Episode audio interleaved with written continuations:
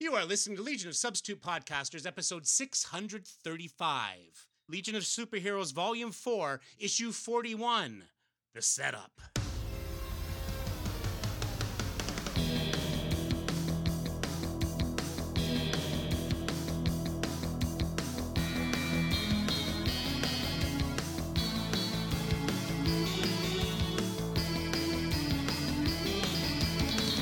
And welcome to episode 635 of Legion of Substitute Podcasters. I am Paul French. Oh, and today, today I am uh, CGS Kid. Ooh. on uh, on uh, this past Friday night, so it should be out as you guys hear this. Um, the the guys from uh, Comic Geek Speak did their um, 15th uh, anniversary uh, uh, Zoom episode, and uh, so I joined them because part of the Super Show has always been the uh, the uh, song parody that I do about the guys.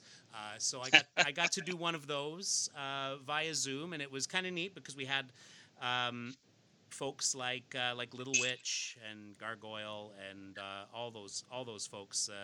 You know, people haven't seen in a long damn time, and uh, it looks like they're going to be doing more of those. Um, so anyway, uh, you can check it out uh, on the Comic Geek Speak uh, show. It should be Monday or Tuesday, and um, and it was a lot of fun. There was some Uncle Sal action, um, and uh, well, everyone knows that's always fun. It's uh, I had to explain to I was watching it and, and uh, Sarah came down and she's like, "That man swears a lot." yes, yes, he yes he does, sweetheart. Yes, he does. Hi, Uncle Sal. Is is it something she's never heard before? Oh God, no, no. No, she's but familiar. Uncle Sal uses profanity like salt and pepper. Yeah, yeah, yeah, yeah. It's um, it's it's uh, yeah, it's a hell of a thing. So uh, anyway, but it was kind of neat because it because it you know there was that video aspect to it. So uh, it, you know it, it, they've played it out very much like they used to do the live panels and. Um, and yeah, so much fun, um, and uh, I just want to again congratulate them. Like the, you, you wouldn't be hearing this show if it weren't for those guys. And True. Um, Very true. right, and Paul and I may not have never met. oh, totally. We wouldn't have met Matt. We wouldn't have met Rick. We wouldn't have met Scott. Maybe you had met Scott, but I wouldn't have. I would, I would have, Yeah. I would have.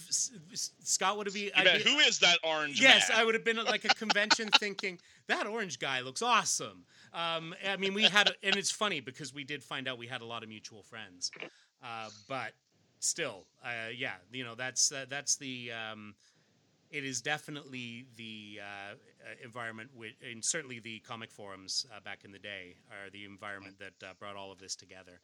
the So- not so secret origin of the Legion of I- Substitute podcast. Indeed, indeed. So, uh, so yeah, congratulations to them on uh, on 15 years.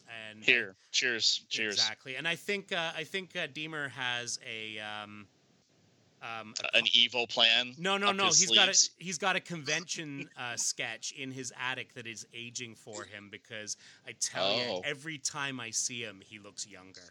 Uh, so, uh, so clearly, there's the uh, the con sketch of Dorian Gray happening there. That's that. That's that good old evil living he does. anyway, he knows what I mean. Not that he'll ever listen to this. Oh, well, there you know. go. Well, that's for sure. Yeah. Over to you, sir. Hi, everybody. Tonight, I am at my limit, kid. Let me tell you why. I got a little Gmail alert saying, hey, you're close to being at that point where we're going to have to start deleting emails automatically out of your uh, account if you don't Uh-oh. start like deleting stuff. And I figured out where all these emails were, and I figured out what has caused this because I, I usually check it at 50%, but I've just been zoning out lately. Um, today, I deleted everything out of my promotions folder except for what has come through today. And today, so far, and there'll probably be more coming in while we record, I've received no less than 52 political emails. Jeez Louise. 52! How DC is that, right? Yeah, right. I'm like, people, it's Sunday. I'm not looking at my email on a Sunday. Go away. But apparently, they're very concerned that I should vote. Shocking. yes. Was there a chance that you weren't not going to? Um, no, no, there's not a chance that I was not going to. I, I will be.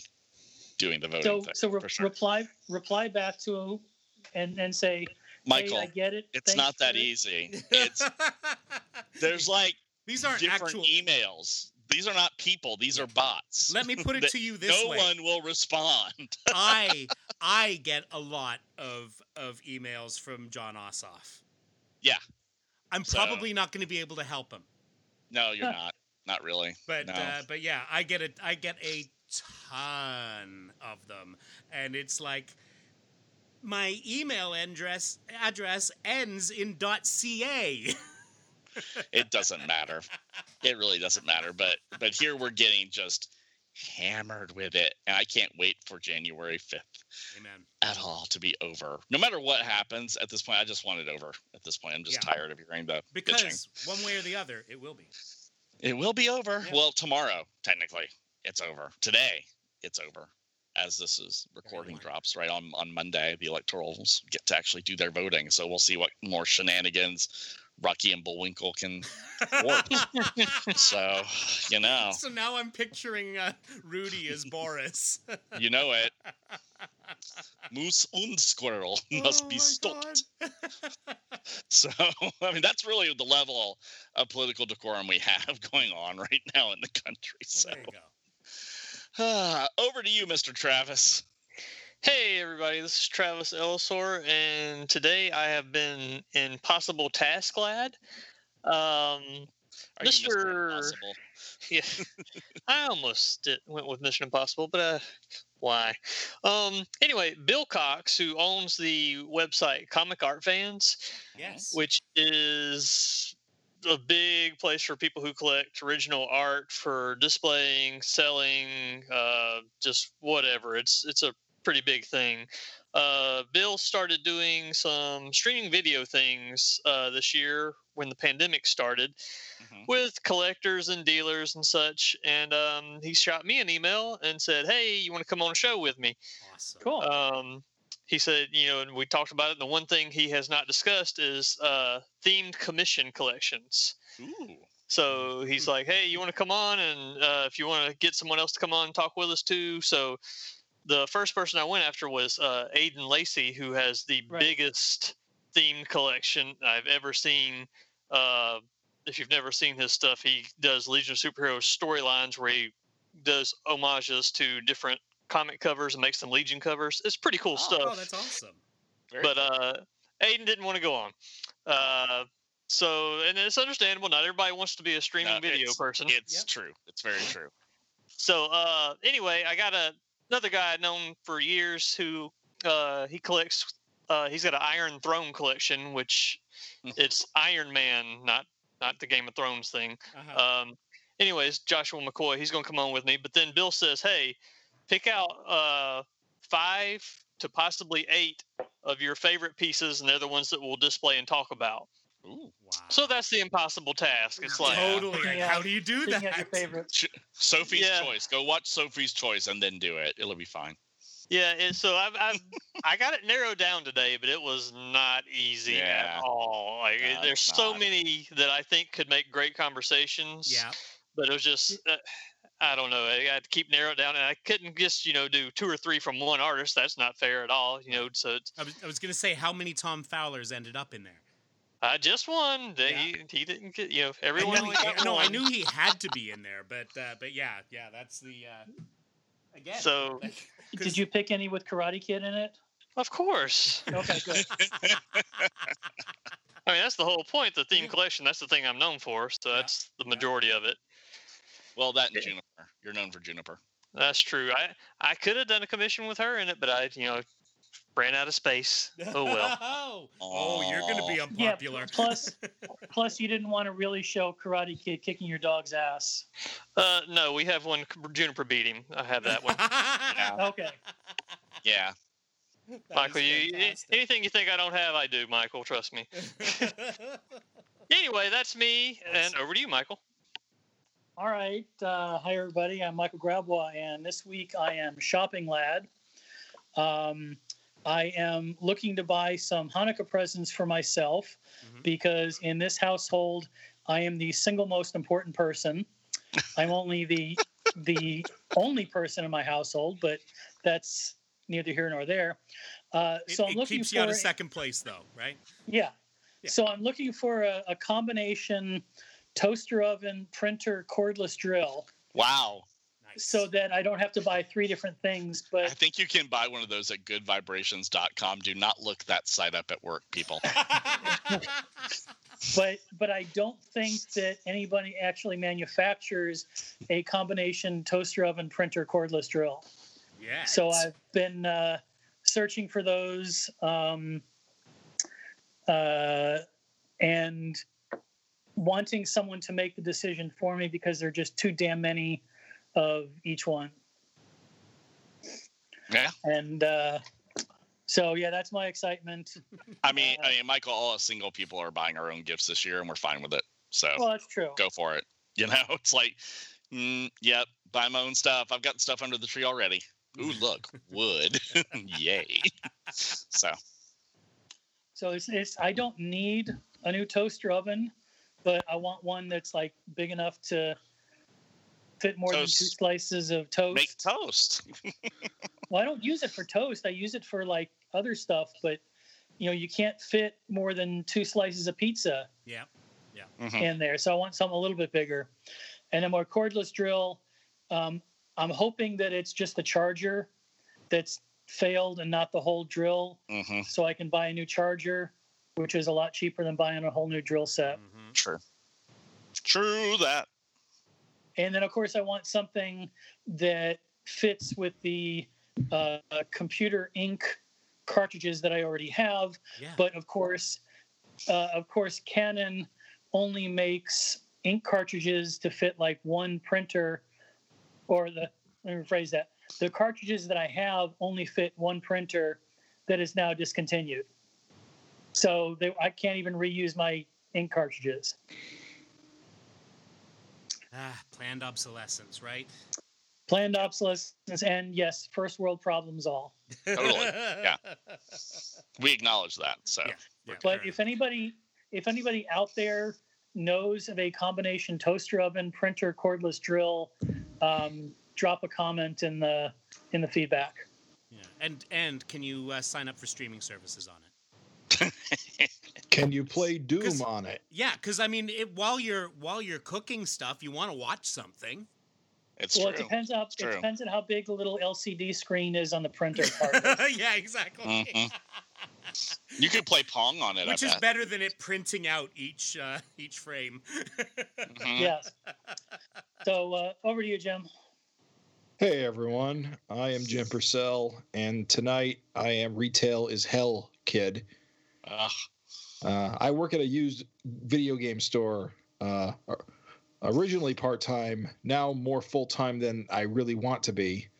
Uh, and for the second Sunday in a row, we were two hands on deck uh, all afternoon when we should have had th- at least three, probably four in these Christmas times that we're in.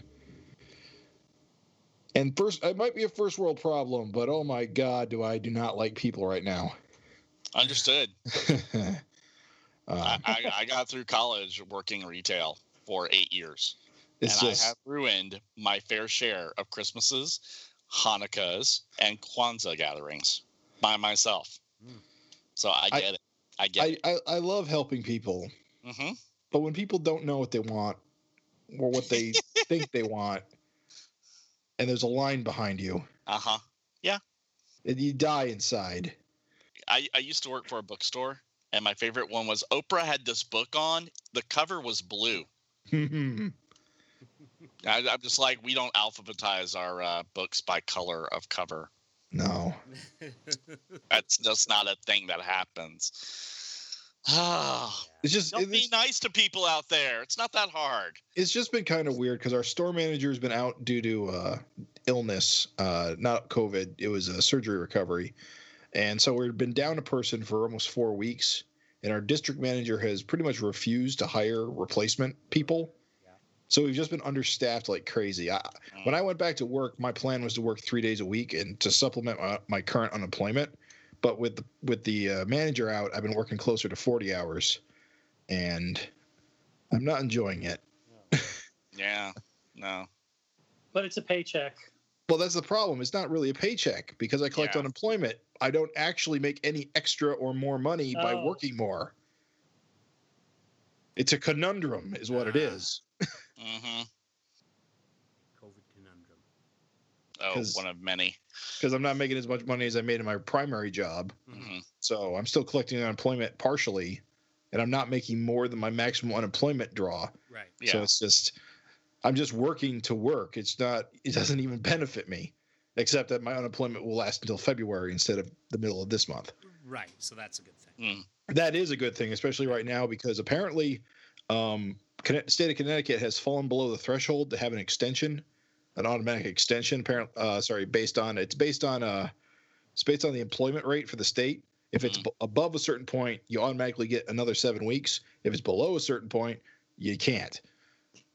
And so I got a bunch of coworkers who are out of work right now because our unemployment rate dropped. Will not be able to get an extension when they run out uh, in a week or two. Eesh. Ah, it's It's going to be a real mess for a lot of people. It's going to be a real mess all over the country It sure is. with this crap. there. And it sure is. y'all just we're white knuckling it. We really are. So But uh, yeah, it's it's. I, I hate important to bring the mood down because I, No. like said, this is first world problems. I mean, a lot of people work a lot harder than I do. Mhm. But oh my goodness, people. I mean, People- ev- everyone's got people. problems, but we need to realize that we have huge problems right now. Yeah. That there's millions of people across the country who are facing eviction Yeah. and can't. feed Unfortunately. I am not. I am actually in an okay position for at least the next six months. Uh, So if you can, I mean, I, I gave to a charity earlier today online. Um, if you can, if you're able to, uh, Yeah. give this year for sure. Totally. So that's it for me. Uh, I think All we right. have Well, another. let's let's take a look into the future. Well, I, I, I, I forgot somebody. Well, that's what he's saying. In the future, Yeah. Oh, in somebody. the, fu- Let's take a oh, the, I thought somebody you like stands. the issue. I'm like, wait a minute. at the I'm- end of I'm time in his hood. I'm Uh. I'm I'm Segway lad, sir. Uh, I'm just gonna keep drinking my drink out of my sippy cup. um, in the future, in a place where you know this stuff isn't uh, isn't quite what it is on on this side of the of, of the pond or in this hemisphere. Out there in the future, sir, what is your name? Hi. Hey there, it's Brent from the future, Brent Brickhill, and um, today I'm the Future is Bright kid, and I think I've timed my Legion name really well today after um, after the last one we just had. So look, I'm I'm happy to say that um, Melbourne is looking bright, and um, we've had 40 days with no cases down here in Huzzah. Melbourne, and Mm, it's it's it's a strange world. It, it feels a bit like a bubble, like the rest of the world is still suffering right. and and we, it's kind of also a bit like you know is this going to change um, but look people are getting on with things it's it's great to be out on the streets um, shops are open restaurants are open offices are reopening and so look let's let's stick with the theme of the future is bright and i think it's perfect for this issue Absolutely, absolutely. Yeah, yeah. Wow. Wow. Welcome, welcome. Well, we, We're we glad won't have that here for a while because people think masks are against their religion. So, well yeah although I we did have see that, did New masks, Zealand so- did New Zealand like declare themselves COVID free recently, Mhm. like the other day or today or something like that? Yeah, and we're, we're opening Cool. a bubble with them in January. So Oh, we'll be able to travel freely. Like gay people through straight bars. we can move freely among you.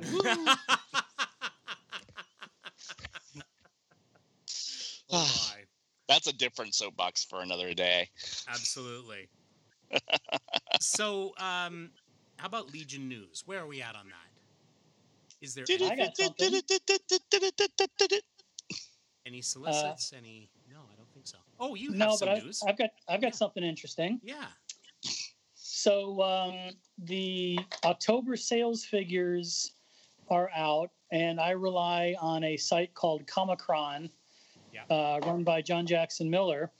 And basically, he's been doing this since the 1980s, putting together lists of, you know, what the top selling issues are coming out of. Uh, uh, usually, it's out of Diamond since the 90s, but um, uh, the whole COVID thing, the disruption, and the um, DC dropping its uh, diamond from its distributors have made it tough to kind of reconcile the numbers. But he worked his magic, and um, uh, on the October sales figures, uh, Legion number 10 uh, sold an estimated 31,000 copies. Um, he doesn't have the exact numbers, but he's got a, a range, and it's like 28 to 34,000 copies. So I just picked 31,000 in the middle. Because Um, they don't state the numbers anymore. They state the number, like the percentage in relation to another issue that they also don't get the numbers for. It's a very confusing. Yeah, what, basically, what the the way he is. Well, I don't, I don't know if that's the way he's doing it now, but for a little while he was saying that for every like 100 copies of Justice League, Right. because that one's been a, a constant seller. For every 100 copies of Justice League, they've been selling 587 copies of Batman Three Jokers and 106 copies of Legion. Right. So, so if you know how much JLA is selling, then you can you know work the index and and uh, and figure it out. But until you know those numbers, which we don't yet, um, all he can do is give estimates. So, uh, like I said, issue 10 sold an estimated 31,000 copies. Interestingly, um, last issue sold an estimated 29,500. So, sales look a little bit up from last issue. Uh, it was the number 24 book from DC for the whole month. Yep. Uh, the number 66 book overall. And um, what is what I find most surprising is that sales have been very steady um, pretty since stable. issue two. Yeah. Now, Yeah, I- do you think they've do- been, is this right after this? So this this is the issue that came out after the multi-artist issues, yes, this Correct. is the This is one that 10. has uh, first kiss on the cover. right? And and I wonder, you know, some people were were were you know kind of well, I mean. I guess the people who were iffy on those issues were the were the people who were just iffy on the series as a whole. Um, Right. right um like um yeah no so i was i was wondering if maybe some people sort of sat those those two issues out um, Got thinking, me. thinking that it wouldn't be you know because remember we talked about like is it is this going to be kind of like a who's who and uh, and maybe they just were like no i just want story and um and, uh, hey that, you know it could be could be but I, Yeah. you know because I, I find it interesting that the yeah the t- that the, t- the 10th issue ticked upward um, it's great. I mean, I'm I'm so glad to see that for sure. But well, uh, actually, actually, number eight really seemed to have ticked upwards. mhm. Um, but still, I mean, basically, because it had all those different artists in it. I guess. Yeah, issue issue two sold thirty-five thousand six hundred and fifty-three copies, and here we are at issue ten, and we're still right around thirty thousand. That's not bad, Yeah. given today's So- circulation Yeah, numbers. Yeah, yeah. And, and so other other things that sold in that same general range were Batman's Grave number eleven, Wonder Woman seven sixty four, Flash seven sixty three, Maestro that's Marvel's Hulk Oh, yeah. uh, number three, Star Wars Bounty Hunter number six, Shang Chi number two, Werewolf by Night number one, and Miles Morales Spider Man number nineteen. Werewolf by Night. Wow, So that that's takes me back. yeah, yeah, that's the that's where they're coming from. Um, but what's also, um, you know, if you if you look at it and say, okay, it was the number twenty four or twenty five book out of the fifty one that that DC has for sale. Yeah. Well, that makes it look like a solid middle of the pack. But if you go back just a few months, um, that's when DC started cutting its line. Yeah. You know, when like issue four, it was the number 18 book out of 88.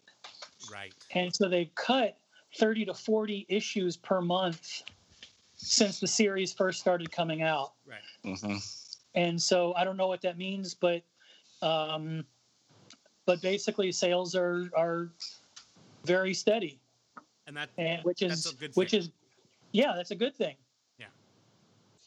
You know, and and it's good for a couple of reasons. You know, I mean, it's obviously good because it means the current series keeps going.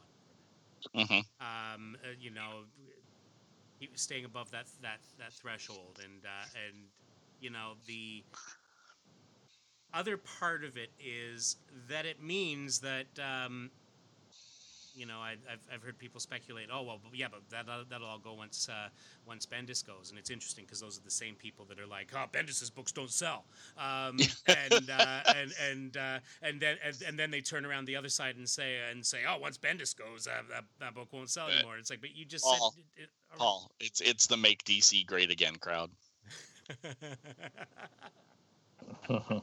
I mean, honest, Ah, that's what Madka. it is. Yeah. I mean, um,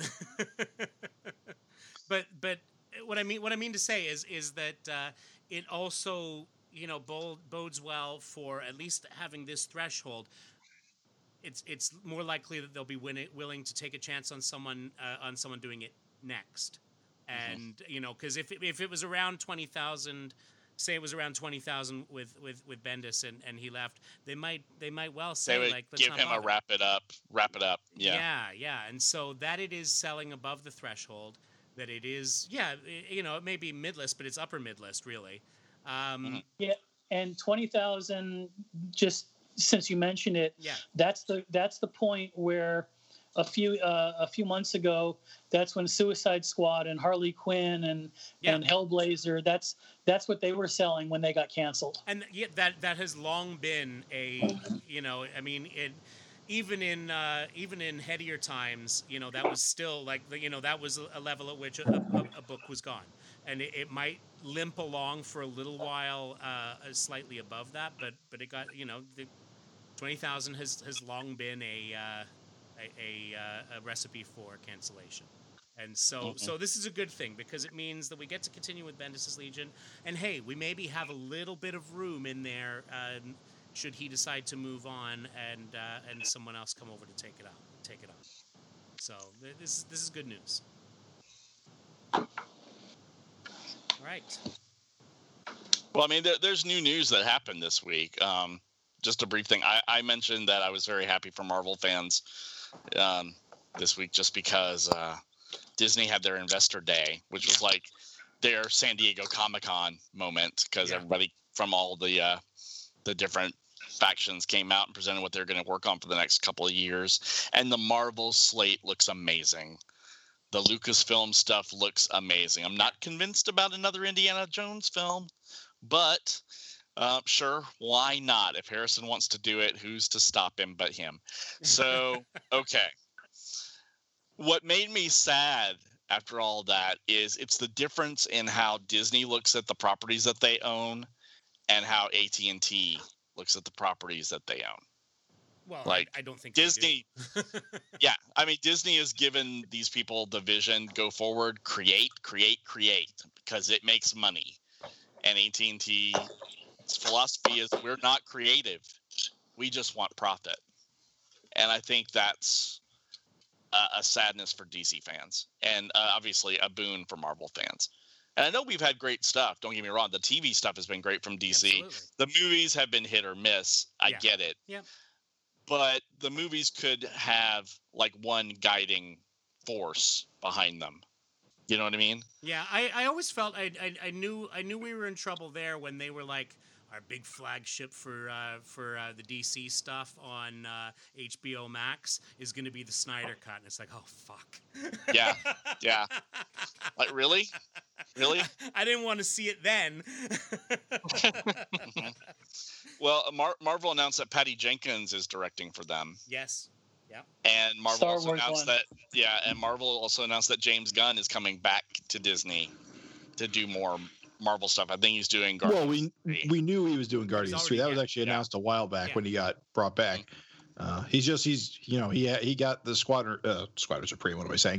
Uh, suicide Suicide Squad gig in between when he was fired, You know but what? then they brought him back. I am fine with James Gunn doing a Squadron Supreme movie. you know, that would be pretty the great. Justice League that we need. There you go. There you go. Yeah. The uh, what and what Gunn has said is that he's going to film um, Guardians Volume Three, and then basically follow it up with the Guardians holiday special. I know. whatever. I can't wait. Yeah. So so it's going to be the, you know, basically all filmed at the same time or Mhm. back to back. Yeah. And then, uh, you know, who knows when it'll be aired though? Probably not for another couple saying, of years. they're saying Christmas 2022. 20, Guardians That's the plan. Guardians Holiday Special is supposed to be a lead-in to Guardians Volume Three. Ah, Is I I see, believe okay. the the news that came out, and yes, it's holiday 2020 or 2022. 2022. 22. Well, okay. So yeah, everyone out there, just pay attention because that's pretty much going to be probably our Christmas special that year. Yeah. Yeah. Which we're doing ours this year next week. next week. Yeah. Wasn't there mention that um, when Guardians was so successful when it first came out, that DC were looking at um, a Legion movie? Wasn't Yeah. that a property they were looking at There- exploring? That, there that was rumors. rumor mill Yeah. For a while, and they're always looking at, ooh, what can we do with this property? What can we do with that? Pro-? I think Legion would work better as a TV property, just because I think you get a lot more at-home sci-fi fans, and the I have a- sci-fi soap opera nature of these superheroes and their successful runs has always been those three things, and you can build more characterization in the long haul Over time. Yeah. over time in a TV show versus a movie. Now, Which would I love to see Legion as a movie? Hell yes, of course I would. Yeah. But I, I just You- think TV you is the just better have, You just have to focus, basically. Yep. But I mean, and, and look what look what DC and Warner have been able to do on the CW with their TV shows, Arrow and Flash. Absolutely.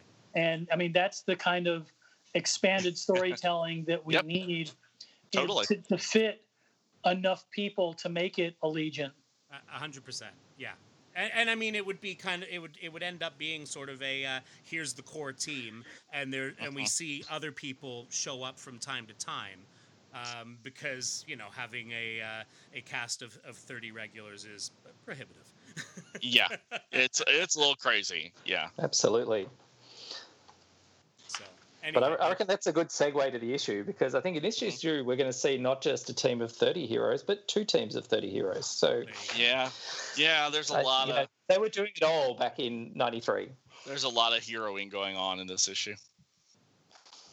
Yeah, exactly. Well, you should you should start taking us through this, sir. Okay, I will. So, Legion of Superheroes number 41.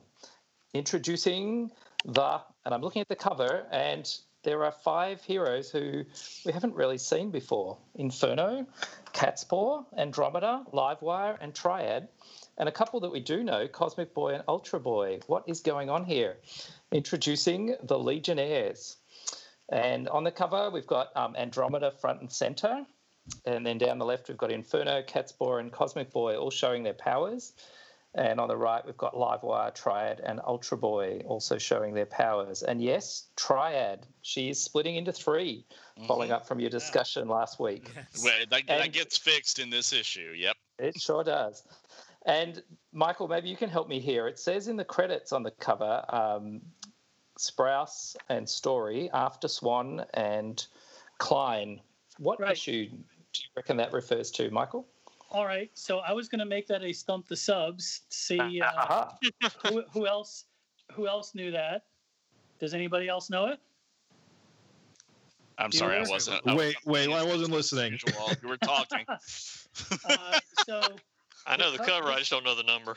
Adventure 300 Oh, what cover does this represent? Yeah, it's 300, right? yes, Yeah. Yeah. So it is. and it- LSH 301 too. So it's it's an on homage to it's an homage to Adventure 300, um, which itself was an homage to Superman Annual 2 Right. from 1960, two years ago, and it was later homaged, as we said, on uh, Volume 2, Number 301. Uh, we most recently saw it on the cover of issue 24, The Quiet Darkness, Part 4. Um, and then we'll see it again um, uh, a couple of the once in the reboot and then uh, a couple times in the uh, retro boot. But what's really interesting is that the characters on the cover of, of Adventure 300, um, on the left hand side, it is Cosmic Boy, Saturn Girl, sorry, Sun Boy, Saturn Girl, and Cosmic Boy on the left. Superboy flying over the Legion headquarters in the middle. Mhm. And on the right Uh-huh. side, it's Lightning Lad, Triplicate Girl, and Mon-El. Mm. Great homage. So, So it's not Mhm. just an homage to the format, but an homage to using the characters as well. That's fantastic. I love that. That's awesome. I just want to And say, we, I just want to say, this is my favorite look for Laurel. I love this Oh, costume Yeah. a lot. yeah. Yeah, we'll it's much better the than costumes the, today. Than the girl Mon-El costume, for sure. Definitely. Absolutely. Well, actually, And- you know what? It's almost the other way around because the star pattern thing started with her, and then Monel got it later with the star Correct. Mhm. stuff. Yep. Yeah. Yeah, good when point. Good when he- When he was Monel Right, back with in the Legion period. Yeah. in the reboot, Yeah. the reboot, yeah, I like the way you did that. Ma- Monel. M M L. Speaking Daxamite is is very akin to speaking Klingon. Yeah. Um, and one thing before we go on, one thing that I didn't realize until I was researching this issue was that the uh, the new costumes they make their first appearance here, Mhm. but they actually first appeared about a year and a half ago in in comic book publishing time in the uh, February '92 issue of Who's Who in the DC Universe. Um, And that oh, was so it was only a year ago. series. Yeah, the loose leaf one. This this was this issue came out January nineteenth, ninety three. So it was uh, was a year before. Um, Okay. and and um, you'll recall that uh, when I read the "It's Okay, I'm a Senator," Tom Bierbaum had mentioned that when the Legionnaires book first came about, they originally wanted to do a retelling of the new Glorithverse history, or or the Legion history f- of, from the Glorithverse. Right. And so in that who's who, the the cover caption or the, the caption on the page says uh, Legion of Superheroes the beginning. And it was going to be a flashback. Um, and that episode or that issue talks about the um, the tr- team's traditional origin while folding in the five years later Glorith, Derlin, Brand, Valor retcons. So that was that was over a year before this issue came out. Hmm. And so at the time, so at the time, well, at the time, then they did have um, SW6 out there. Mm-hmm. That's interesting. That's really interesting. Yeah, but the, and and as we'll find out next week, Tom, uh, you know, they weren't sure exactly what they were going to do with this new book. right. It was it started out being a flashback, and then the Legionnaires got it. hmm Um, but I guess they were going to redesign the costumes for the retcon version of the, uh, um, you know, the, the series. Yeah. The the, Glor- the Glorithverse version was going to have the kids in, in their new costumes. Mm. cool. Yeah. It kind of fell yeah, by and the I think wayside. it's it, it's good to see the pouches are back. Um, we haven't seen them since um, the Magic Wars, so they're back. it's still the 90s. and um, and Legion belts are back too. So Yes. it's it's it's really going back. But uh, certainly seeing the Legion L very prominently now from now on. Absolutely. Um, it's also good to notice that um, the clubhouse is back, and, and you were right. Fortress last issue that was Fortress Lad being reconstructed. Um, so yeah, it appears under Andromeda in the centre. Um, I did think it looked a bit ominous having three Legionnaires standing on top of it. That was a bit reminiscent of um, the loss of Karate Kid and Projectra in that explosion. Mm. Okay, let's get going. Let's jump in. So, uh, page one. And troubled times continue for the 94 link cities that have survived the destruction of Earth. This massive space station, this new Earth, faces disease shortages, internal unrest, the troubles of 50 million people, and they all rest on the shoulders of one man. And there's a picture of um, the domes uh, floating in space. And that one man, New Earth President Jacques Foccart. And, Cam says, Come on, Jacques, this break will do you good. Yes, yes, Cam, you're quite right. This job is killing me. I've done nothing to relax him with. And Troy Stewart from the, from behind them as they're playing some sort of racquetball or squash type game. Ah, Jacques. Cam replies, Hey, we all need to relax. I need to relax. Like you wouldn't believe. Troy butts in and he's got some floating holos in front of him saying late, urgent, top priority. Excuse me, Jacques. Each of these requires an immediate signature.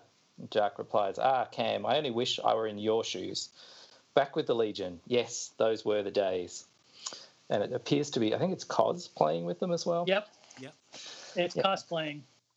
Uh, Ah. Come on, that, I that like what deserves you a did oh, that was such Yes. a dad fun. Such fantastic. I love it. I love That it. deserves a drink, don't, don't you think? Take a drink. Yeah, yeah. All right. Take a drink. Take a drink on that one. It was good. Okay, Cam replies, nice shot. Nah, the grass isn't always greener, Jacques. The Legion today can be a little frustrating. I mean, uh, I see those SW6 kids, the code names, the uniforms, the fun. That's what the Legion really means to me. The hazing. And I love, I love in this scene that that, Co- that um, Cam is sweating and wearing a, a sweatband around his head as he's playing. Let's get physical, physical. Yeah, it's it's very nineties. Uh, Cos replies, "Hey, you know, guys, neither of you has to do anything you don't want to do." Hmm, bit of foreshadowing there. Troy replies, "Rock's right. If you're so unhappy, stop complaining and do something about it." The ball flies past them. Whoops, my point," says Cos. Guys, guys, and Cam and Dark are just staring at each other. I love Immonen's faces on this page Yeah, yeah. and it's like a penny has just dropped.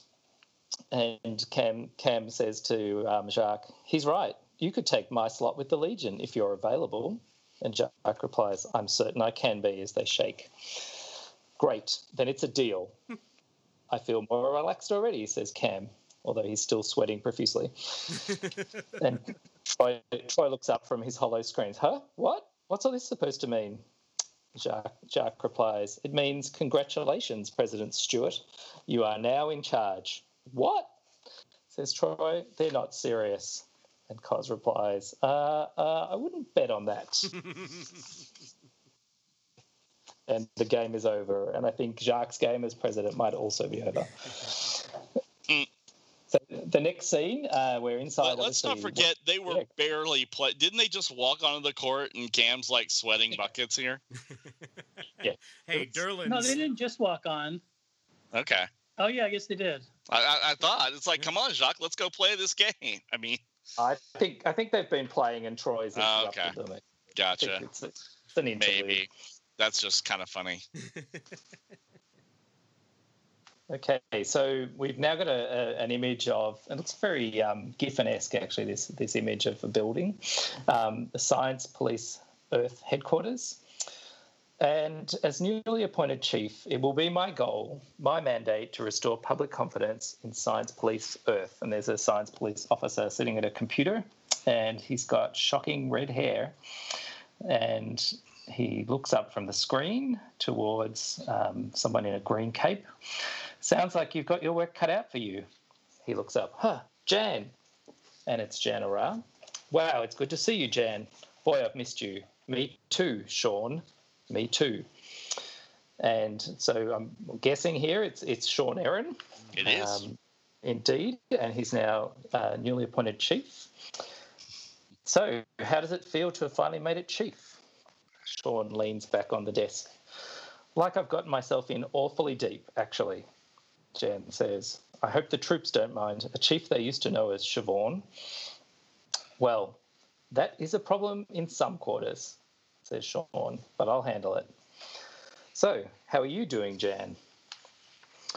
All right, though it's been a little rough, Sean. As you know, going it alone, it's always a little rough. I, And I, I- love the I love the I just have Jan's moment here. face here. Yeah, Jan- Jan's face is is very scrunched up here, Mhm. but Yep. I, I, I want you to all realize the symbology that we've been given by the artist, because Jan is gripping his staff with two hands and staring at it. absolutely. And I think I think Jan's face looks like I want to get out of here. This is too hard. Mhm. I think I think Yeah. he's hinting very strongly here that it's um, he's feeling lonely, and um, But I, I really can't love the cross way. that line again. Is the Yeah, thing. Yeah. and I think you know as we'll see later in the issue, I think Sean is not interested in crossing the line. He's he's No. found his place. They have moved on, so Yeah. to speak. Yeah, absolutely. So Absolutely. So we, we head over to Legion Temporary Headquarters, New Earth. And um, obviously, I don't know if this means they've dropped Talus at this point. No, Talus see exists Talus as again? well. I think Okay. I think Just they're- Talus is always or is out there also. Yeah, this is basically it's the the Legion headquarters on Earth versus the Legion headquarters on Talus. Or sorry, New Yeah. Earth. Right. And we've got three of the older um, Legion members sitting in the headquarters. So that's 13 active members, correct? Gee, Jacques, I guess I'm not sure if I really ever counted them before. Hmm. I think that's cause. I think it's meant to be Yeah. cause. Yeah. And Jacques, Jacques questions, you never? Uh, okay, well, and so he lists them. Brita, Kono, Anan, Jan Arrah, Bounty, Dawnstar, injured. Reep, Cam Daggle, resigned. Sorry, I just have a drink. Salu Digby, Vi Digby. Actually, can I get someone just to take Yeah, over yeah. while I Sure, sure, cough? sure. So Salu Vi Digby, uh, Brainiac 5, Querl Dox, Jacques Foccart, uh, Laurel Gand, Tenzilcam, Rokk Krinn, Jonah, Mysa Nal on leave, uh, Devlin O'Ryan, Ayla Ranzz, Celeste Rockfish, and Richard Kent Shakespeare. It's nice for, to put them in alphabetical order for a minute, isn't it? it's like okay, By- this is the most alphabetical order by organized the team's ever been. This one panel. Yeah. Alphabetical order by last name too. That's a, yeah. people usually do it by first name. Mm-hmm. But also notice that almost nobody has a code name there. Yeah, Mhm. Kono- yeah. It's more the ones Cam, where, where they Brainy. actually call them that in conversation, right? Yep. Right. hmm and uh, you know they usually call uh, Kono Kono, right? And uh, and usually it's brainy, and uh, usually it yeah, and it's interesting. Cam and Vi. Mhm. Yeah, and I think it's it's interesting because this book, the Legion book, is not apologizing for that fact. Nope. I think as we as we as we move on to meeting the Legionnaires, Mhm. they're going to make it really clear that they've got code names. Yeah, I, I, So, I, I uh, just think that they, they should have put Rock Kaz, Krinn, or something. They missed out on that one. Because they frequently call him Kaz in the Yeah. book. So, Yeah, they do. Yeah, they do. Uh, I think it's um, Jacques saying perhaps it's time for some new members, such as, and um, oh, it's actually I think it's Matter-Eater Lad. Yeah, I I don't think, think it it is is, Cos. yeah. Yeah, Yeah, he, he's got a tooth on his arm. Yeah. So Matter-Eater Lad says, well, how about the Bimbino twins? Jacques says, I was thinking of my sister Danielle. She is quite talented. So are the Bimbino twins, says Matter-Eater Lad. Ahem, says Jacques. And the subs, they've become a brilliant team. Well, so have the and Rock, in, Rock, Rock interrupts uh, the subs. Does that include Sade? You know, she might be a little interesting in the Legion. And Jacques says, uh, "That is true. She is a bit of a loose cannon." and a smooth operator. Hey, so uh, the Totally. I, don't- I think we're talking about the Bimbino twins here too. we are. Um, so, so nearby, uh, this is just a, a street scene.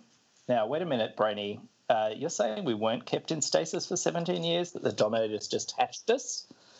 I'm saying they might have been hatched. We might have been hatched. Or, and this is the uh, younger Brainy speaking, or perhaps the older Legion was. And uh, a couple walking across the bridge uh, next to Invisible Kid and Brainy. And uh, the, the lady yells out, Lyle! And uh, Invisible Kid, the younger Invisible Kid, looks up. Huh? Who the heck? And then the man um, says, "Oh my God, it's him! It re- it's really Lyle." And the and the man, he's wearing glasses. He says, "We've been trying to contact you. We." And the lady says, "Oh my God, Lyle, who are?" And then we get a close up on Invisible Kid's face. Sweet Lord, Mum, Dad, but you've changed. You're so so. He suggests old. Because Brainy ever the paragon of uh, tact. No tact whatsoever, Stating either the of the obvious. brainies. And Invisible Kid says, My gosh, it's really you. And his mother says, Sniff, hold me, son. Oh, mum, dad, it's really you. So, how long And- at this stage had uh, had um, original Lyle been dead? So glad you asked that. Ah, Since I happen to have that, Someone looked up that- that answer. since I already looked it up.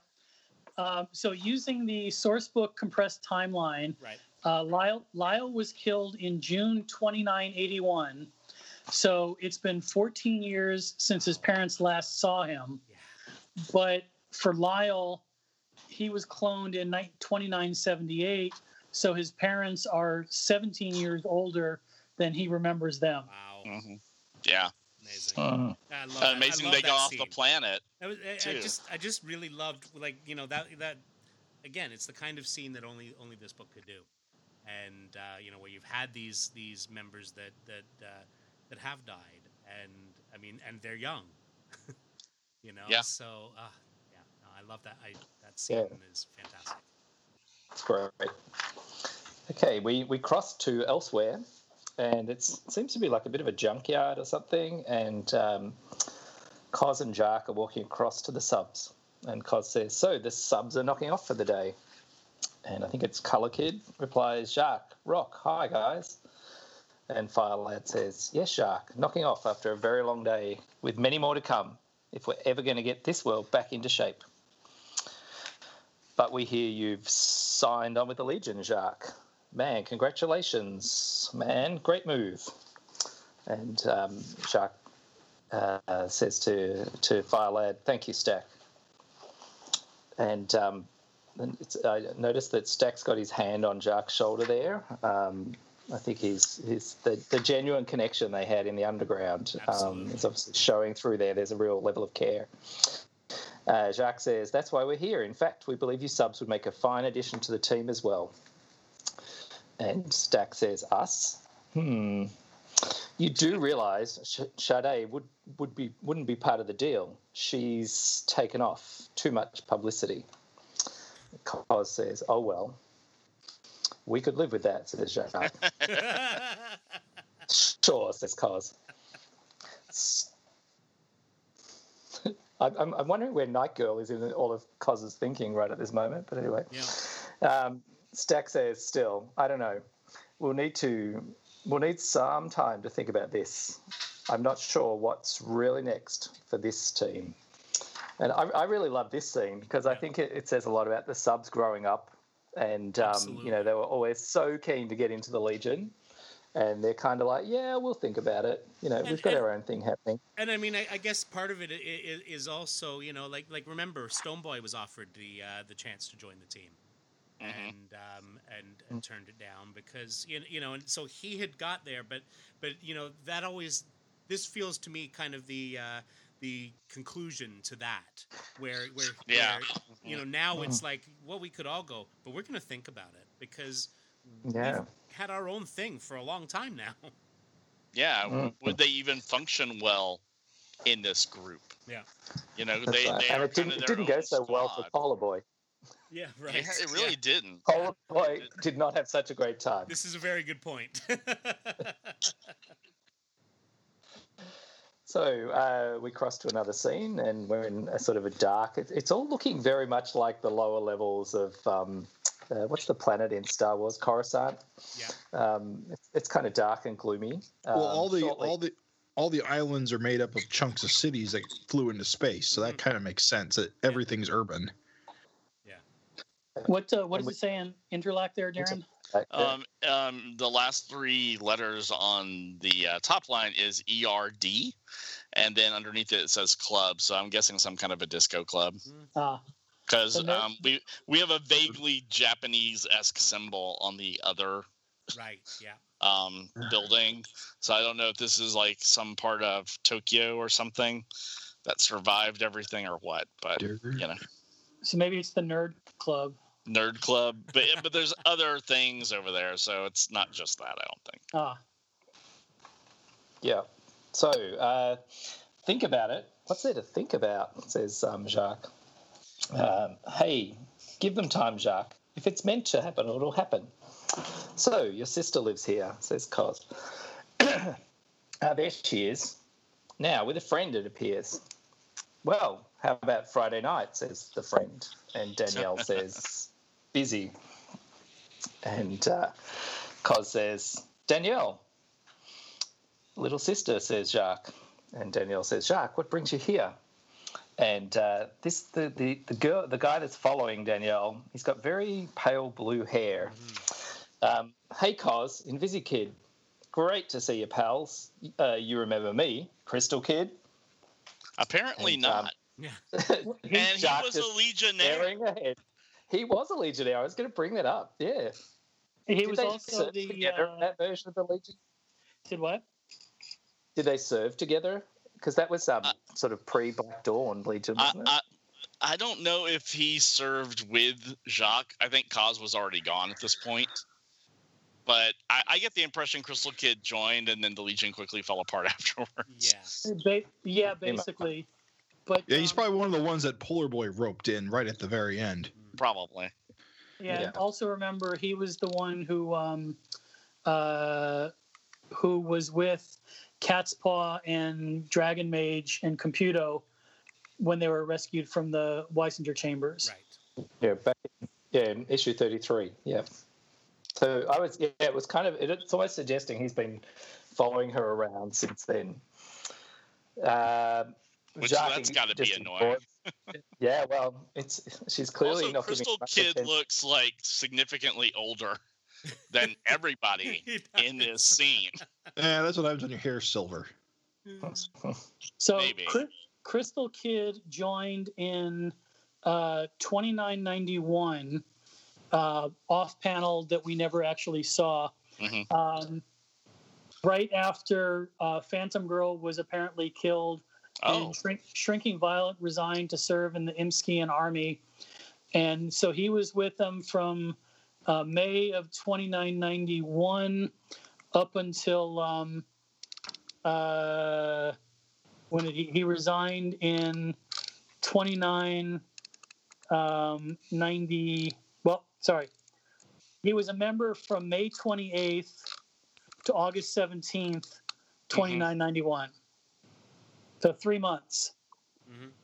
and then he resigned in the wake of black dawn along with Yeah. everybody else mhm. Yeah, okay, so I'm going back and I just checked issue 28 when uh when um Sunboy is reminiscing about his time in the Legion Right. and Crystal Kid is in that flashback when he's like all the members of the Legion are like standing behind him, like Yep. giving them excuses about why they're leaving. right. Crystal Kid's Oh. there.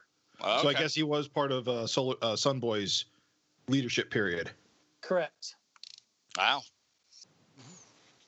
Apparently, But, didn't uh, leave a good impression on yeah, but- Jacques. I mean, clearly, because they were in the Legion together then. Um, yeah, so he, uh, Invisible Kid 2, Jacques, didn't resign until June of 92. Yeah. Interesting. So anyway, Jacques ignores him totally. Right, Danielle. We were hoping you would join us in the Legion. Danielle says, "Me in the Legion? Wow!" And uh, Crystal Kid says, "Hey, lucky you found us together, so that you could ask us at the same time." Danielle crosses her arms. Hmm. Let me think about it. Okay. And uh, I'm not sure if it's Cos or um, Jacques. Sure. If that's what you wish, Jacques says, think about it. What is all this thinking? Crystal Kid puts his arms puts his arms up in the air in the air. Cool, I'll think about it too. I'll get back to you. I'll let you know right away. and they just keep walking away from him. That's just sad. Just Yeah. no. I think he had his chance and he blew it. Uh, Legion Temporary Headquarters Infirmary. So the older Brainy is standing inside the infirmary with his arms behind his back, looking at uh, Dawnstar, who's lying in a hospital bed. We need to know what you experienced, Brainy. We need to know what the bounty entity did to you, how it possessed you, where it might be now. Can you assist us with this Dawnstar?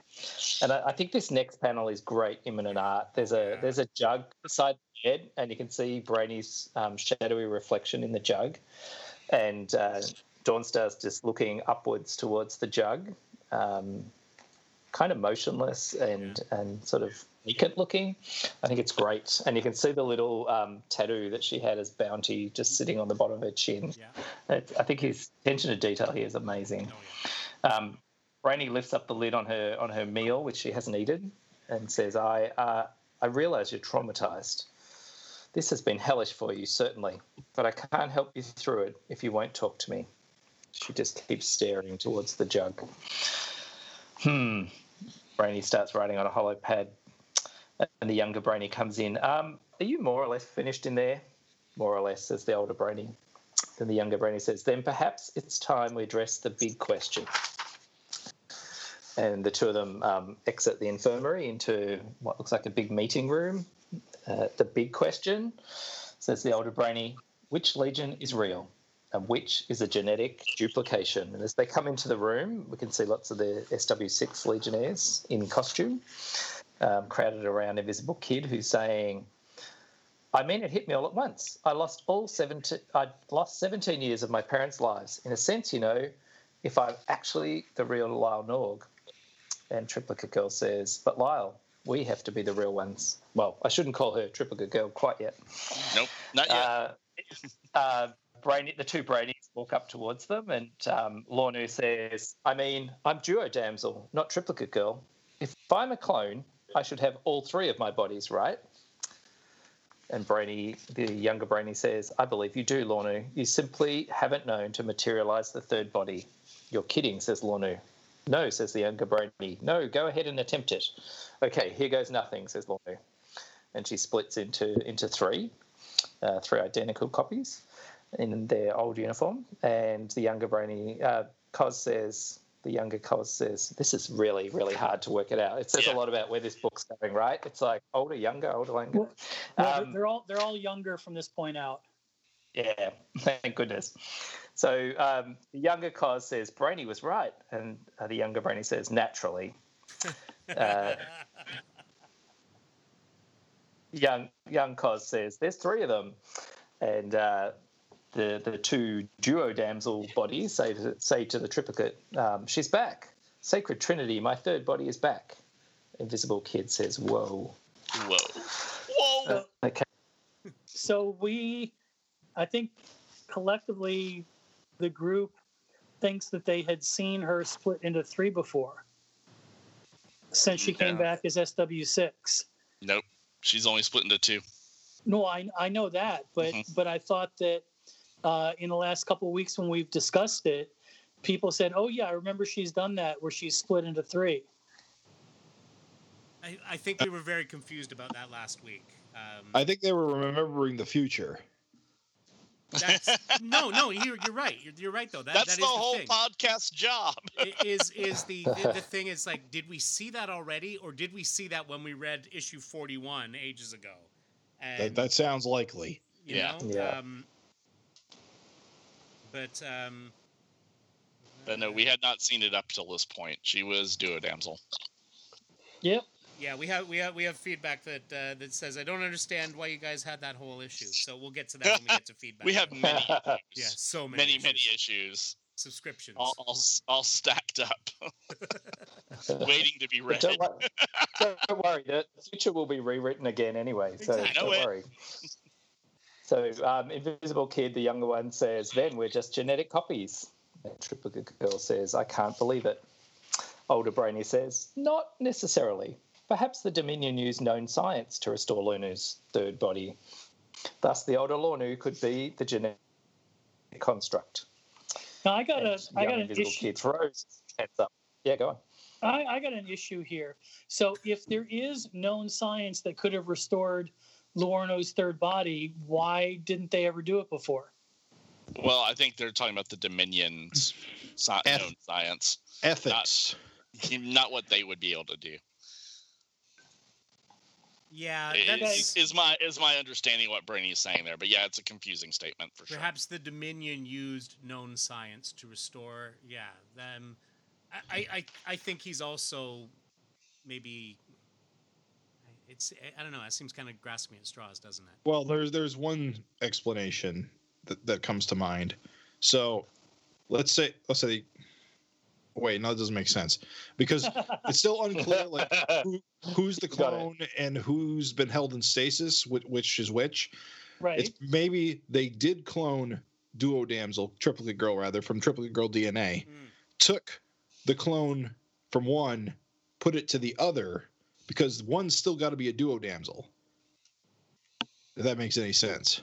hmm So maybe they made the clone, took one from one, somehow grafted it to the other. I don't know. That sounds more convoluted now that I say it out loud. Convoluted. This storyline? Never. yeah, exactly. That's And I- saying I, something. think, I think Lightning Lad's face here says it all. It's what we're all feeling. He throws his hands up in the air and says, So after all this time, you still don't know which Legion is real? And older Brainy says, Which is the genetic original? No, we don't. The evidence remains inconclusive. But we do know one thing your Legion, real or not, has no place in the past. There's no break in history, no known opening in which you could reinsert yourself safely. And younger Invisible Kid says, Then, where do we go, Brainy? What do we do? And I love I love this image here. So older Cam leans over the balcony. Well, Lyle, I think I might have a suggestion for you. And he's wearing his Legion jacket Yeah. from um, hmm And Brand it makes Industries. sense it would be Cam because that's what Brand did yes. to the original Legion. So, you know, it works. It's awesome. So um, then there's a there's a darkened room, and it says later, and totally in the pitch black. And there's two different color word balloons here, one orange and one pink and white. So the Wait, orange is one Roxxas says- back? Dear God, that's what I thought when I read this. I'm like, fuck this. It's like I, we are It sure not loo- dealing sure with that like it, that 30th century Joker again. Come on. 30th century joke. Exactly. And the, the art has changed on this page. It is now Chris Sprouse. And um, it's interesting. We've got a nine panel grid on this page too. So it is a bit remnant, reminiscent of Roxxas. So the orange voice says, Yeah, yeah, it's jammed. And the pink and white voice says, I told you it was jammed. And the orange one says, We'll have to do it manually. Come on. Okay, now. And then a, a, a hatch seems to be removed. And uh, we can see some light coming in from outside. Uh, there we go. Got it. Okay, and then a, um, a, white uh, white voice, which is seems to be Cam's silhouette, says, "Okay, let's see what we can see." And uh, looks like an afro behind him with the, the pink and white voice. Hmm, not much. And then we've got uh, Cam saying, "Can you get me some lights, Danielle?" And Danielle says, "I'll get you your lights. Hold on." And they're still in silhouette. Um, Danielle says, hmm, "Corrosion, feeling stiff, atrophied." And then Cam says, Ask it how its mother's doing. Shush. And interestingly, here, um, Danielle's voice changes back to a regular word balloon when she says shush, and then she goes back to pink and white voice. Uh, here, this way, follow these circuits. Hey, you got something good. Energy pulsing again. Yes, yes. Now this switch. And she's she's also switching between her voices. This Mhm. should do it. To a regular voice. And I'm, I'm guessing here she's talking to the technology. Ex- exactly. Um, exactly. They would later use this going in uh, the series Ex Machina. They they would do a similar thing when he was talking to machines, and um, and and wouldn't surprise me if they kind of drew that a bit from here. Yeah, and she's she's obviously sort of in some sort of computer panel or something here. Bingo says Cam, good work, kid. Phew, will you look at this place? And Danielle says, Yeah, what a Cam says, beautiful sight. And Danielle says, You and Cam uh, Danielle says, Man, it's just like I remember it. That I actually wonder whether that's that. meant to be Cam, isn't it? Yeah. I think that's an error, that balloon. So What- then wasn't we, we wasn't pull back. wa- wasn't the uh, headquarters last the subs headquarters? Yes. Yeah, but, but he still remembers it from when he was a from when it was Legion headquarters. Right. And I guess it's what in a dump. Well, I mean, everything shifted in in uh, transport. That makes sense. Context may have Contents shifted. Yeah, it's fragile. Okay. oh, it's from Italy. Yeah. Totally. I, I did like how uh, Computo's uh, word balloons look like kind of sort of the Computo word balloons that she had back in the Legion annual. Yes, yes, totally. Yeah, good point. Good, good call. That's awesome. So we um, going on to the next page. We've got a, a long sort of distant shot of the the clubhouse, sort of not looking quite so beautiful, looking rather destroyed, and sort of sitting in amongst some rubble. And um, yeah, I just think Sprouse's art in this panel is amazing. Like, if you look at his backgrounds, um, you know, I think there's been some influence with Ryan Sook here. Um, the, the, the buildings look amazing, but there's Mhm. also got those sort of round, rounded, mountain-like Giffen sort of style future buildings. So it's it's a nice interpretation. Mhm. Yeah, And I, um, I, I really like Sprouse's art in this issue, and I, I was thinking that you know he he makes the Legionnaires look their age, Yes. um, and, and you know they're definitely teenagers and not adults. And the last artist that I remember who really who I got that vibe from was Terry Shoemaker Mhm. when he was doing the uh, Tales of the Legion. That's what this feels like to me. Absolutely. So Ultra Boy fly, Ultra Boy and um, oh god, I've, I've forgotten her name. It's not Laurel Andromeda Gand. at the moment. Laurel Gand are flying above the clubhouse, and um, Ultra Boy says, "So what's the verdict, Cam?" And these are all the younger characters. And Cam, older Cam, says it's in even better shape than we could have dreamed, right, Danielle? Danielle says, "Oh, right, absolutely." and Ultra Ultra Boy um, looks to Laurel and says, "Okay, Laurel, ready to flex a few muscles?" And young Laurel says, "If that old heap can take it, how about it, Brainy?" And young Brainy says, "Yes, yes. With Light Lass minimising the structure's weight, the structure's weight, it should hold up." And we've got uh, Phantom Girl and Zhao Jin standing in the background. And again, Zhao Jin hasn't appeared since Legion 33, if I'm right. Um, when Since he came out of the Weisinger chambers, yeah. Yeah. Um, and Colossal Boy um, lifts up the clubhouse with some help from Light Lass and Ultra Boy and Laurel, I think. And Brainy says, um, oh, says, okay, then everybody lift. And Brainy says, that's it, good. And Colossal Boy sort of watches um, as it flies up in the air. Okay, we got it. Got it? No sweat. And they sort of Yeah, I just- fly it up, um, obviously taking po- it somewhere. Yeah. I want to point out in the in the big panel, everybody is watching the uh, the headquarters construction, except for Sunboy and Cat's Paw. Yeah. Yeah, they're a little occupied. We'll, Yeah. we'll see more of that in a minute. and, and Sunboy's actually sunning himself of all things too. So Very funny. And um, so, anyway, um, Light Lass pretty much seems to be carrying the Legion headquarters on her own um, as they lower it um, down into a hole in the city. There's lots of onlookers watch watch on and um, some science police ships. And Invisible Kid says, All right, Light Lass, it's all yours. And Light says, Okay, I've got it. I can take it from here. And she guides it in. And Ferro Lad says, Man, what a sight. And um, I love this line. Matter-Eater Lad says, "Yeah, thank God for short skirts." And um, I imagine he's looking up at Laurel and Light Lass at that moment. oh yes, oh yes. Well, because the And I- Bambino twins aren't there, so Yeah, seriously. and I, I don't know if Shrinking Violet's face here is shock at what he's just said, or whether she's amazed at the flying headquarters. Uh, and Ultra Boy says, "And touchdown! All right," someone says, and thonk. Uh, Cosmic Boy, and I'm not going to say young anymore because these are all the young Legionnaires. Um, so Cosmic Boy says, "Fantastic." Satin Girl says, "Have you ever seen anything so beautiful in your life?" And Danielle says, Obviously not having Uh, obviously not. And shortly later, um, Element Lad flying around the headquarters says, That's the alloy we picked. And Colossal Boy says, Looks good, Element Lad. But where's Sunboy? He's supposed to be helping us. And Laurel says, Well, if I know Dirk, and then we pull back into the shadows, and there is Dirk leaning against the wall, and leaning in front of him against the wall is uh, Cat Lady. Okay, this is not a wall. This is a dark, seedy alley where you Yeah, do your business at the club at 2 a.m. Okay. and she's she's leaning back. She's got one leg out in front of her, and the other one Uh sort of up on the wall, looking very seductive. Her hands in her back pockets, and Yeah. Sunboy says, "Cat's paw, is it?" Hmm. Says Cat's paw, and is that purring? Says Sunboy. Hmm. And are those claws? Says Sunboy. Hmm. Wow. It's like kink. He, he's he's Uh, going to say kinky. I I, Yeah, I kinky. raise Yeah, I an right. eyebrow at a 15 year old saying the word kinky, but sure.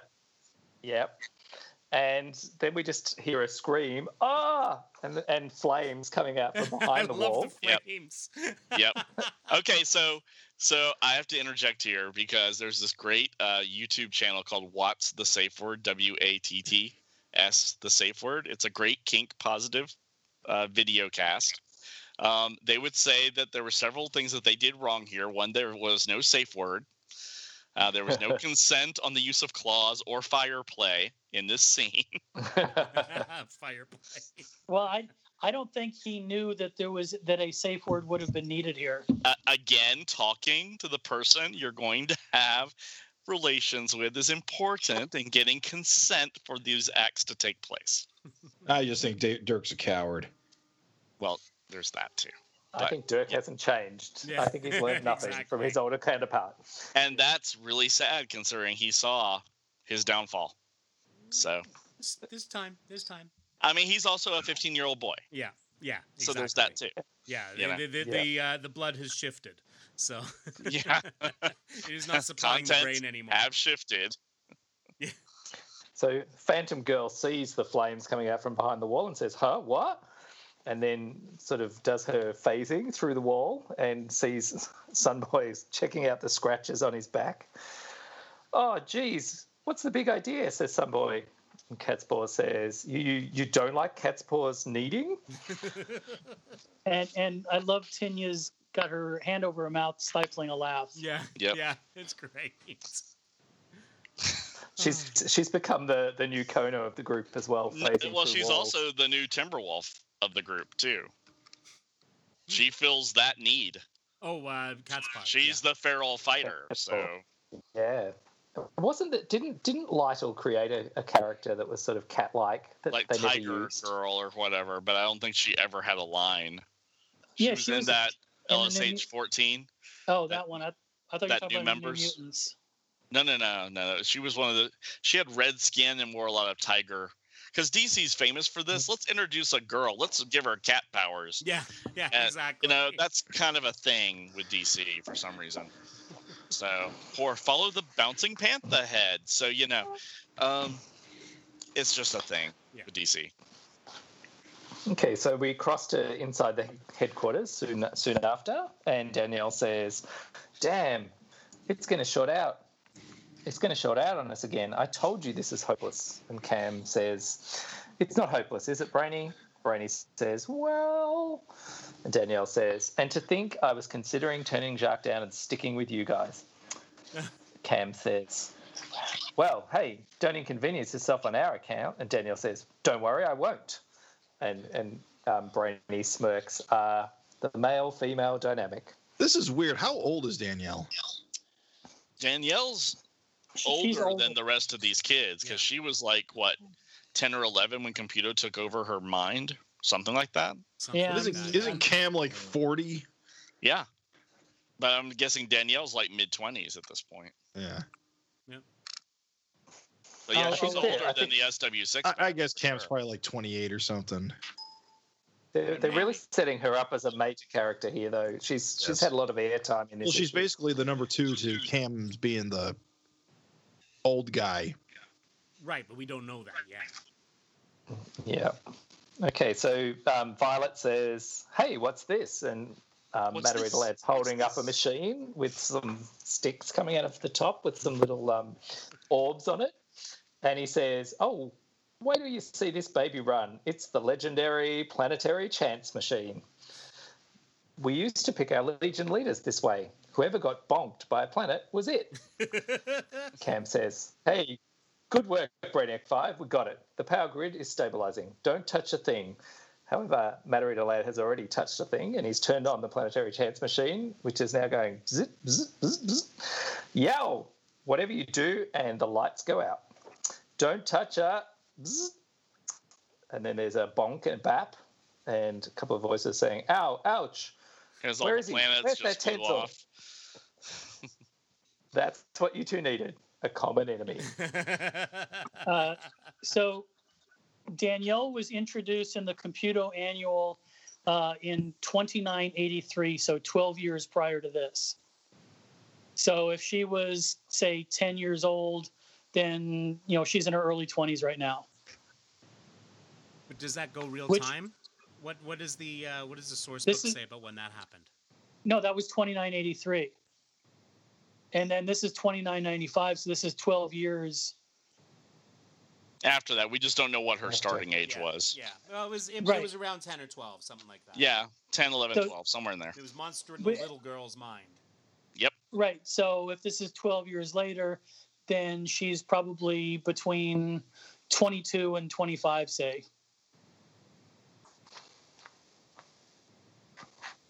Okay, so we continue nearby inside the headquarters still. That's it. Nice and steady. Easy. How am I doing? And we can see um, Dragon Mage's powers um, repairing the, the walls, and they're going from quite old and crack looking to almost brand new. And Invisible Kid says, Very well, Jin. As you can see, it's a matter of concentration. And up, up walks um, Violet, uh, Triplicate Girl, sorry. Wow, that looks great. You're doing that with magic? And um, Jin looks over at her. Oh, yes, it's an ability I was born with. And Triplicate Girl says, Man, you're going to be great on this team. And he blushes. Well, you know, I'll just try to play a part. Jin, Jin, concentrate. And whoosh. Take a drink. is talking to me. Don't you hate it when you go when it goes off too early? Whoosh. and um, Ultra Ultra Boy looks looks back at a hole being blown out of the side of the headquarters, and uh, Jin says, "Oh, geez, uh, whoa," says Invisible Kid. Geez, I'm sorry. So, what are Jin's powers described as? It must be like an element lad, chemical king sort of thing. Sorcery. No, He's it's magic. magic. Oh, it's not just transmutation or something. No, he's No. magical. He is their kinetics until they get kinetics. Oh, they have similar powers. Well, I mean, Uh, magical characters typically have it's like Mysa. They have ill-defined abilities. So it's just ill-defined. Is that Yeah. what's going on? So, so just- writers can use them for whatever they want to. Ill-defined Yeah. blast. Got it. Yeah, that's But it's Mystic not just- Blast Who's who. 101. It's not just blasting, though. Yeah. Yeah.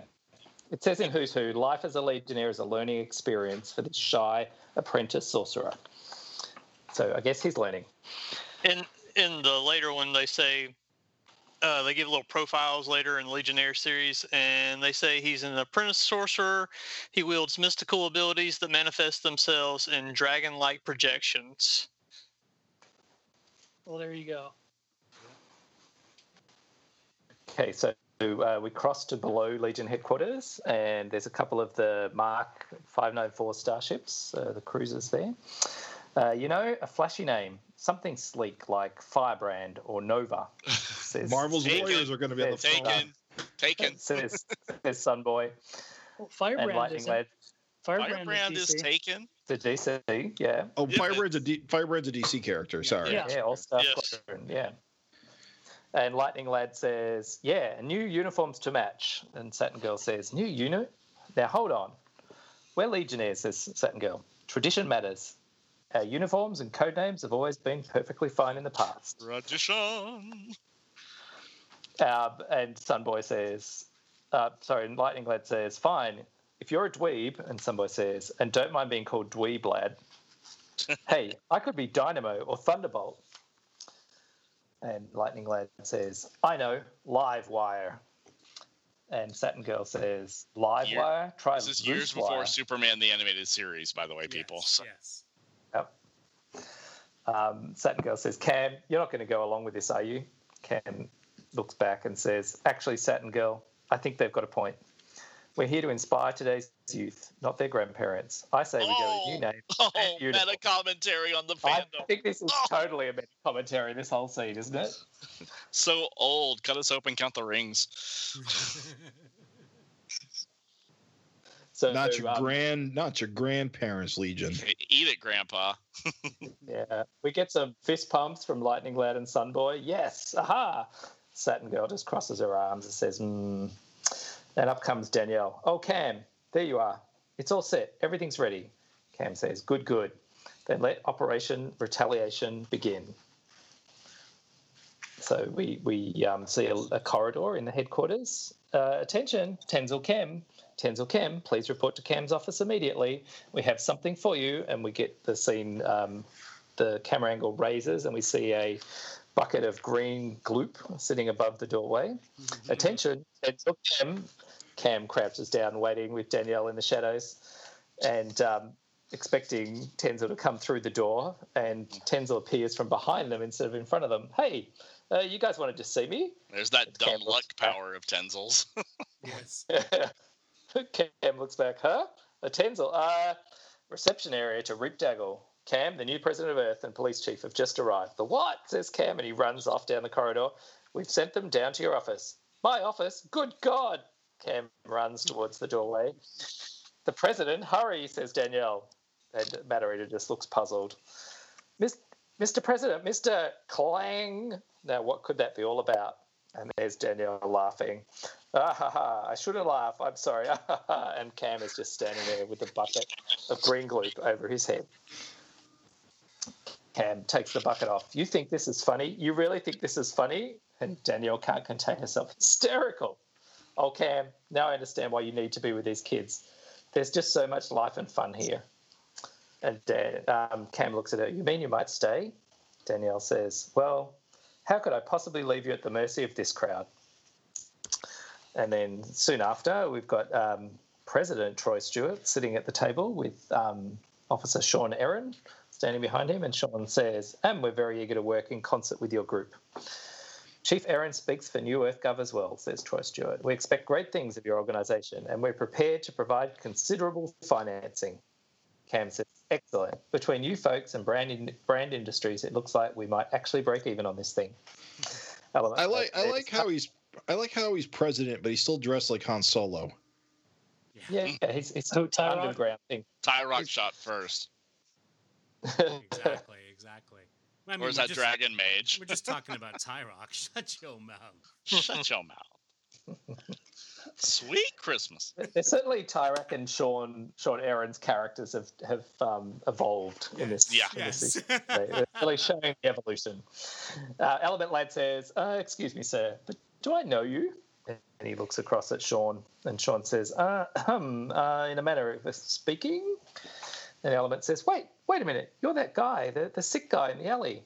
Good memory, says Sean. But as you can see, I'm doing a little better these days. I guess you could say I've got a whole new life. But thank you, Jan, for being part of the old one. And I think again, this kind of rounds off bookend the earlier scene, doesn't it? Yeah, it's uh, that's Yeah, uh, that that wraps up Sean's character development Absolutely. for sure. Now, just before we move, before we move on, uh, just uh, to clarify on Danielle's age, um, so Jacques was born in September of 2967. Uh, they show a letter from Jacques to Danielle in the source book um, saying that he's going to be going to her graduation in July of 2992. So if she's 18 at that point, um, then we can assume that she was born in 2974, so she would have been nine or ten when uh, when she came in all computed. Yeah. got Okay. computed, yeah. Got And- computed. Yeah. And Cam is uh, 38 years old at this point. There you go. But that's 38 human years. Who knows uh, how Durlans work? Exactly. Yeah, good point. so we cross to Brand's asteroid, and uh, it's floating above a planet. You'll have to be a little patient with this, Cam. There's a lot of repair work to be done here. I mean, when the Earth blew, we almost went with it, just like everything else in the system. And you can see the smoking, smoking ruins of um, Brand Industries, and um, I think it's Marla, is it? Yep, that's Marla, the oldest Yeah. man in Legion continuity. Yeah, the, the original chaperone. And Marla says, but fortunately, our orbiters generally did their jobs. So Cam says, so the rest of the solar system has come out intact. And Marla says, well, Cam, damage is in the trillions, but we did hold loss of life to a minimum. Sounds a little bit like the pandemic, doesn't it? Uh, a Um, little bit, yeah. Yeah. Cam, Cam says, okay, Marla, you know those matters take top priority, but I also need you to get on this Legionnaires thing right away. In particular, I have a few sketches for your design team to look at, and I need some results pronto. Notice uh, Marla's got his little um, pin on his uh, collar. Yes. Yeah. Like just like on his uh, Ultra Boy esque uniform in the Right. annual one. Yeah. Yeah, and it's red, of course. Yeah. hmm Yeah, and we cross to the plaza where the Legion headquarters has been placed. And it says shortly, What are these, Cam? There's one for everybody. Take them back to your rooms and try them on. A new costume time. And we see very symbolically, we see Cosmic Boy putting on his belt. Mm. And Satin Girl pulling on her gloves. Not bad. And um, Lightning Lad adjusting his collar and putting on his ring. And uh, Lightning Lad's costume's looking very much like the Cockrum one here. Yeah. And he says, Not bad, not bad at all. And we pull back to see several of the new Legionnaires Ferro Lad, Ultra Boy. Um, I should use their new names uh, Ferro, Ultra Boy, Apparition, Gossamer, um, Livewire, Leviathan, and Inferno.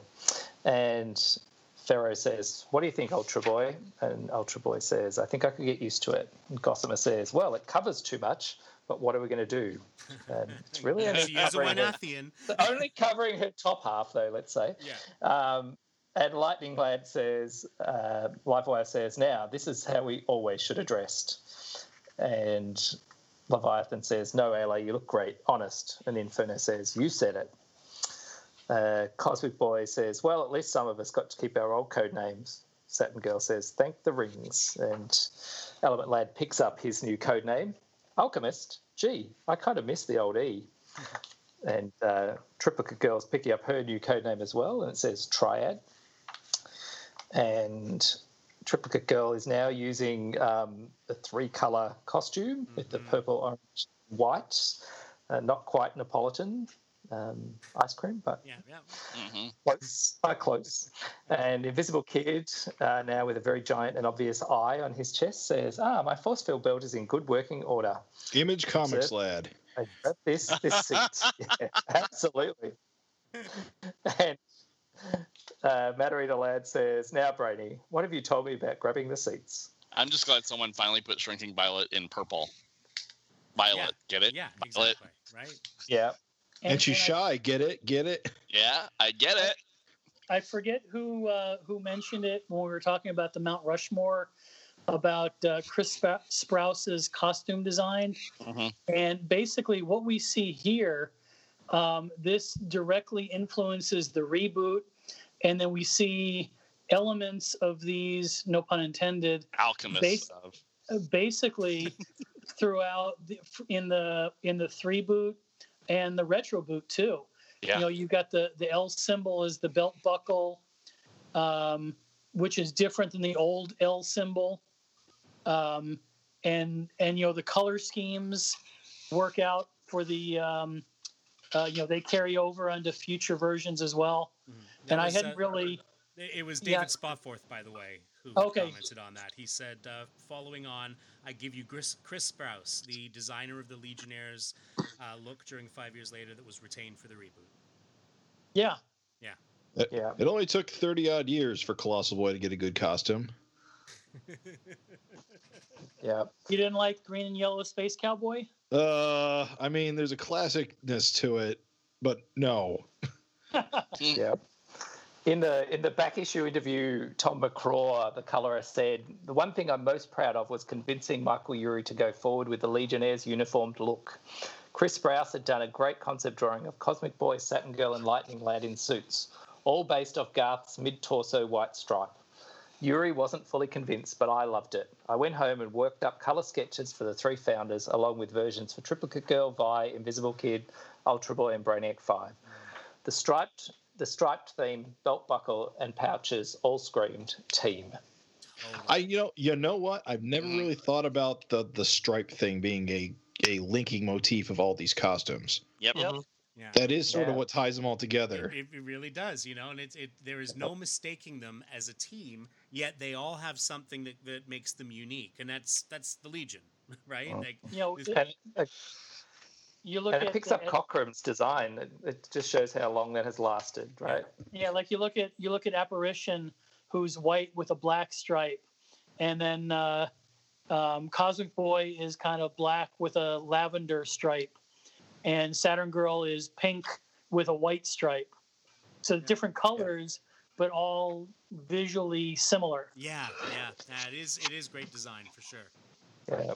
If you if you play the DC Universe Online game, this is one of the costume themes that you can actually Mhm. pick up. So you can pretty much rec- recreate most of these costumes on the game for your characters, Nice. just changing the colours around. Yeah, nice nice touch by DC. So Andromeda appears here, and and clearly she's keeping the flying buttress theme going in this costume. Um, Well, I- her she- conversation with her older self seems to have informed her new look. Yeah. Mhm. Let's just say her um, her um, crotch is not quite so revealing with the um, dangling fabric, and she turns back to Cam and says, "Hey Cam, great job." And Cam Cam also in a new look with um, a yellow stripe with green sides says, "Thank you, Laurel," or should I say Andromeda? I guess we're all going to have to get used to the new code names, and we've also got some new members. You'll want to, you'll want to get to know. So for those of you who haven't been intro- introduced. Uh, this is Danielle Foccart, Computo. Danielle, uh, Danielle can talk with and control computers, and Danielle's sporting a red um, jacket, um, a bit similar to the old um, the older Legion jackets, and a red and white costume. And then and this is Zhao Jin, Dragon Mage. Jin is a very talented young sorcerer. And there's, there's a bit more detail in, in these next two costumes, well, in all three of these actually. And I'd say that's because Sprouse created um, the characters um, or develop the characters, I guess. And so um, Dragon Mage has got a um, Chinese sort of dragon flying in a black center um, of his costume with green sides. And and this is April Dumaka, Cat's Paw. Hi guys, she says. And she's got a grey costume with a tiger stripe down the center. She's got enhanced agility and night vision, and she's quite the predator. And then um, Lightning uh, Livewire says, "Hey, she can prey on me anytime." And um, Inferno says, "Well, just make sure you bring along lots of band aids and disinfectant." I ain't kidding, man. and and Cam raises his eyebrows. So I hope you'll all accept these new teammates in the best Legion tradition. And we pull back and can see um, a Legion round table. I love this scene. Um, with floated, floating chairs for each of the, the There's Legionnaires. just something about a superhero meeting table and the chairs with the logos on them. It, there's something about it. yeah. It's it's- true, and I know it, but I love it. Love it. Yeah, and we've got a, an inner circle and an outer circle here. And standing around the inner circle, we've got uh, Cam, Cosmic Boy, Saturn Girl, Brainiac 5, Matter Eater Lad, Invisible Kid, Vi, Alchemist, Triad, Inferno, Gossamer, Leviathan, and Livewire, and Phantom Girl, Ultra Boy, and Andromeda. Oh, do we, is, is it um, oh, Apparition, isn't it? Yeah. So Yep. they're obviously the, the inner circle, and then we've got some sitting around that, and we've got a the the giant Legion L with the um, flying star on the table. And Cam says, uh, "I mean, I don't have to tell you folks what this group is all about. It's about teamwork and dedication. And if we always just want to keep that in mind, we're not going to have any attention, Legionnaires, attention, Come in, And Super Sean Friends. yeah, very much. There's a big monitor, and Sean Erin's face appears. Chief Erin, what's up? Trouble alert! Cam. Trouble alert! Cam. And, and I had to read this this for for a reason. This issue, Yes. Cam. It's Jakarta. The Melbourne Dome has veered into it. As you can what see, have you done? the damage is catastrophic. I told you this was going to come up. As you can see, this damage is catastrophic. We need you folks there now. Do you recognize Cam those says- buildings? Uh, mm, I'm- we're not that far in the future yet. Oh, And Cam says, "Okay, people, it looks Give it a like we've got our first assignment." And we get a, a great final splash page um, of the team heading off to save Melbourne and Jakarta. Let's handle it like Legionnaires. And then the Everyone issue to the spin-off. Yep. Yeah, the next the action begins in Legionnaires One on sale in three weeks. And that, and that's a good thing because this book was far too crowded. yeah. Yeah. You guys are gonna have to go into another book. yeah, no. it's Which beats the alternative of in this book they probably get killed off. Well, there's so that, there's that. You know. oh, that would never happen. You you're gonna Come get on. yeah otherwise because otherwise you're you're gonna get hat trick. you know it. Yeah, I love Yep. this. I just loved this. Everything about it. Yeah, I loved the little uh, sort of jokey humor between uh, you know between uh, Cam and uh, and Jacques at the beginning, and just the the way they kind of you know put the band back together, as it were. In uh, Mhm. you know, it's like okay, let's we, we need a headquarters. Let's get the old headquarters. Yeah. Michael, were you going to mention the Cosmic Teams article from Comic Buyer's Guide Uh, I was not. about this issue? Okay, I might, I might just jump in then. Go so, um, Comic Buyer's Guide 999 had a had an interview at this time um, about the decision to change the direction of the series, as Giffen was leaving, the Bierbaums were becoming primary writers. So they planned to launch the SW6 Legion in their own title. Legionnaires will be considerably different from Legion of Superheroes, despite their similarities. The older title will still be very much aimed at a different audience, an audience looking for less traditional superhero action, Tom Bierbaum said.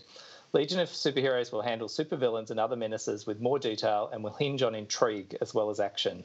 Legionnaires is much more of a traditional superhero comic book. The Legionnaires wear bright, distinctive costumes designed by Chris Sprouse, have code names, and engage in straightforward adventures. This title has the dual mission of being both accessible to new readers and appealing to traditional Legion fans. Carlson and the Bierbaums acknowledge that the Legion's extensive history has deterred readers in the past, but they said they believe Legionnaires can overcome that problem. There'll certainly be an amount of confusion, undoubtedly, but I think we'll do a pretty good job of keeping it to a minimum, Tom Bierbaum said. The older Legion characters will not appear in Legionnaire's comic book. If you only read Legionnaires, you don't have to know there's another comic book or ever has been another Legion comic book. The single most confusing element of both titles is probably the fact that there are two versions of some characters. The Legion creative team hopes to distinguish them by keeping them apart and emphasizing their differences. Legionnaires is set on New Earth, and the team's adventures occur in that general area. The old Legion operates in space from its planetoid home, Talos, and its missions will be more galactic. For the time being, there won't be any crossovers between the titles. Moreover, with the differences in ages and experiences, many of the same characters aren't really very similar, the Bierbaums notice. You look at young Element Lad and the old Jan, and they don't look that much alike. Certainly, young Violet and old Violet are very different. The readers will have a fairly easy time physically telling them apart, Carlson said. That is, in the case of Shrinking Violet, whatever happened to the kids as they grew older is not necessarily going to happen to them again. We're playing around with some established relationships, romantic relationships, friendships, and just basic characterization. One of the first things that happens in Legionnaires will probably shake up a lot of people, Carlson said. We're going to mess around with the relationship between Saturn Girl, Livewire, formerly Lightning Lad, and Cosmic Boy. The three initial members will play around with their emotions a little bit in the early issues. That may lead to some surprising ends. On another level, many of the younger versions are changing their code names. For example, Lightning Lad becomes Livewire, and Element Lad becomes Alchemist. Others may follow suit, but not everyone changes. The kids have awakened in the year 2995 and see that the world has changed. Stars have changed, and their names aren't sounding very cool in this era anymore, Tom Bierbaum said. Some of the kids feel, who cares how stars have changed? We're proud of what we've been, and we think the names are good. The Bierbaum said they believe a few name changes give the team a more contemporary feel. They're concerned that some of the younger readers might be dissuaded from the book if there's a strict adherence to the standard of old adventure comics episodes. We certainly hope they can recapture the fresh, exuberant quality of these early stories and get today's kids as excited as we were when we read The Legion, Tom Bierbaum said. But for the benefit of these kids, who aren't like we were back then, the hairstyles and code names and fashions and the depiction of the future has a more contemporary edge. In some cases, it's a little rougher edge. However, he stressed the Legionnaires has, has more of an optimistic sense of the heroes accomplishing something. It really is an attempt to get back to the old roots of the Legion. So, a really big change. The interview goes on, but um, I think it really gives a sense they were trying to do something different and um, give people what they wanted, in a sense, with the, with that sort of young, old Legion feel. Yeah. Um, but keep the keep the Legion we knew, the continuity going. Can you uh, can you post that link in the Yeah, I'll pop it in. I'll pop it in. Yeah, the interview goes on. It's, it's quite a long interview. Oh, okay. That's fantastic. I remember the issue. I just haven't read it since it came out. Yeah. Terrific. I'll, I'll post it up. So, uh, you ready for Tom Bierbaum's? We are indeed. His his. See? Mhm.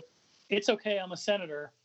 Uh, he says this was an interesting issue that combined the artwork of Stuart Immonen and Chris Sprouse, with Chris contributing 14 pages that pages that launched readers directly into Legionnaires number one. Chris also did the cover, which was one that's been one of what's been a few homages to the cool cover of Adventure 300. Um, in this case, Chris added four characters to the background of the middle panel. So he managed to show 11 Legionnaire characters on this one cover in the brand new uniforms he designed. Uh, the opening scene of the issue rubs me the wrong way a little because they got to set, they got us to set it with some of the old LSHers playing a futuristic form of racquetball. And with the earth in shambles and needing as much effort as everyone could contribute, it just didn't feel right to me to show them partaking in recreational exercise. I don't remember what we originally had them doing in the scene, but I'd rather have seen them at rest drinking a silver ale, watching holos or something else, showing them recovering from effort rather than exerting recreational effort. I am pleased to say we didn't show them training. For some reason, to me, that's the most tiresome thing modern comics show their Mhm. heroes doing training for superhero fights instead of showing them in actual superhero fights. To me, it's as boring as football shows that show the teams in practice instead of in the games. Not very interesting to me. Uh, at any rate, it's an okay scene showing Jacques and Cam each complaining about how stressed they are on their current positions. Um, virtually on the spot, they agree to have Cam resign and let Jacques replace him, which makes VP Troy Tyroc Stewart president of New Earth. Uh, they he runs through um, uh, Rokk and Cam looking for uh, or, or recruiting. He says, or sorry, Jacques and Rokk uh, Jacques and Rokk are now on foot tracking down the people they want to invite to join the Adult Legion, and it's it's kind of funny now to think of these guys are the Adult Legion. Um, you know, compared to what we are used to thinking of as the Adult Legion. Um, although to the puzzle, puzzlement, the subs and Danielle are reluctant to commit and say they'll have to think about it. When we find Danielle, she's being pestered by Crystal Kid, who assumes he's invited to join the Adult Legion too, although nobody is particularly interested in him. We played Crystal Kid as being kind of an egotistical dope, although everyone's polite enough to just ignore him rather than tell him what an ass he really is. Uh, let's see, we go to the Chris Sprouse pages, which start with an older Cam and Danielle poking around in the remains of the old clubhouse. We see how Danielle's computer power works.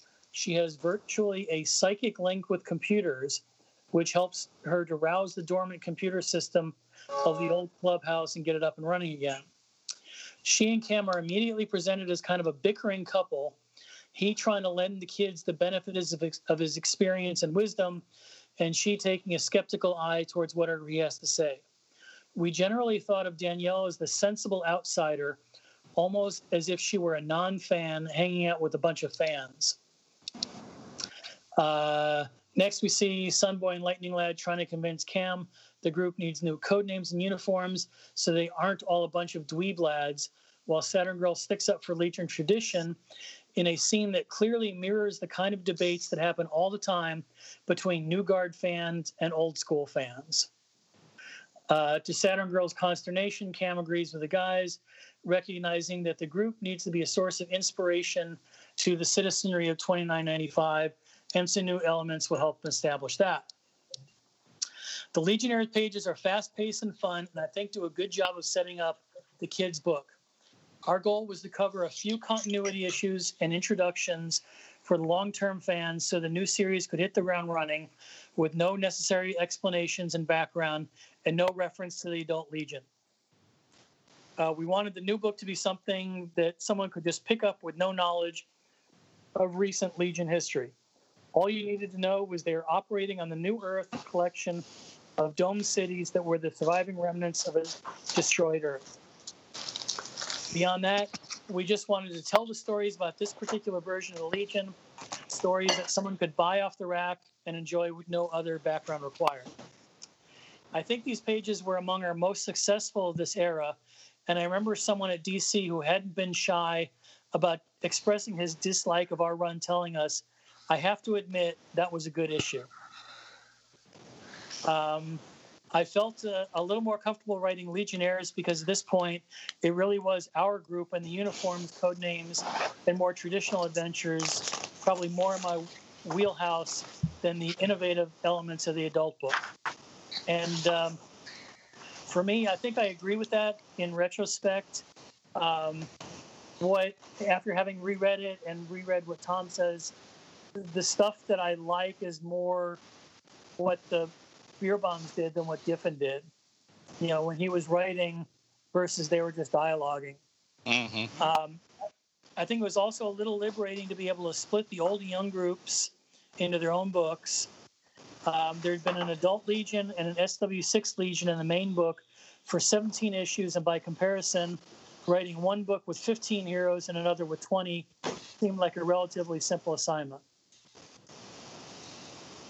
And uh, so that's pretty much what Tom has to say. I'm Very gonna read cool. s- I'm going to get into some feedback. Okie dokie. All right. From our friend Al Sedano. who You can uh, sometimes hear, um, uh, you know, sometimes we call him A.L.S.E.E.E.A.N. Um, he says, Evening Legionnaires. Um, this is uh, with reference to last week's episode uh, 634, five years later, issue 40.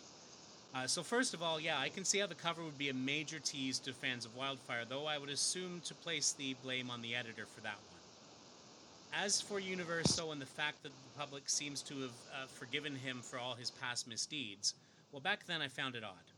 Nowadays, I can see so many other issues have happened since then that they just seem to have forgotten all about it.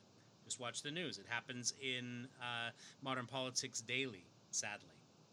Was this issue the first time uh, DC had estab- has established that uh, John is so long lived, or had that been shown before?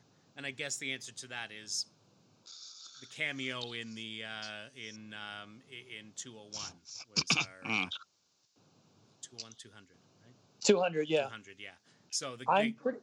I'm ahead. pretty sure this was the this was the first indication that he was so long lived, and that was picked up later in in uh, like in the reboot and in future series. Yeah, big time. Yeah. Um, now the main event of this issue is the meeting between the current Legion and the SW6 team, which did not disappoint me. The two Aylas, Vi and Vi, Brainies and Laurels, loved it all. Though I'm a bit confused about the whole triplicate girl uh, duo damsel issue that you guys had. I just went through the issue, and while she is in the issue, we only see her as either a duo or single, and she's never called by name. Uh, if I missed something, could you let me know where it was? No, he, he's right. I mean, uh, and and it kind of gets answered in in this issue, and um, we just we weren't sure because our thing was, well, I mean, that's how we would know she wasn't a clone, right? Of yeah, well, but- we know she becomes triad. well, I and, think and that we know, tripped everybody yeah, up. and we and that and that's exactly it. Like like it's like Jim said earlier, we were thinking in the future, and you know Mhm. we were thinking post this issue, and um, and this issue basically lays it all out there. Um, on to other things. Uh, uh, comic book DB versus comics.org. Yes, comics.org is good. I use it for my show, Resurrections, a Scott Edelman and the Scarecrow podcast. uh, but it's not as complete as DB was. Uh, um, of, of course, that is a, a uh, um, uh, an Adam Warlock and Thanos podcast um, as well.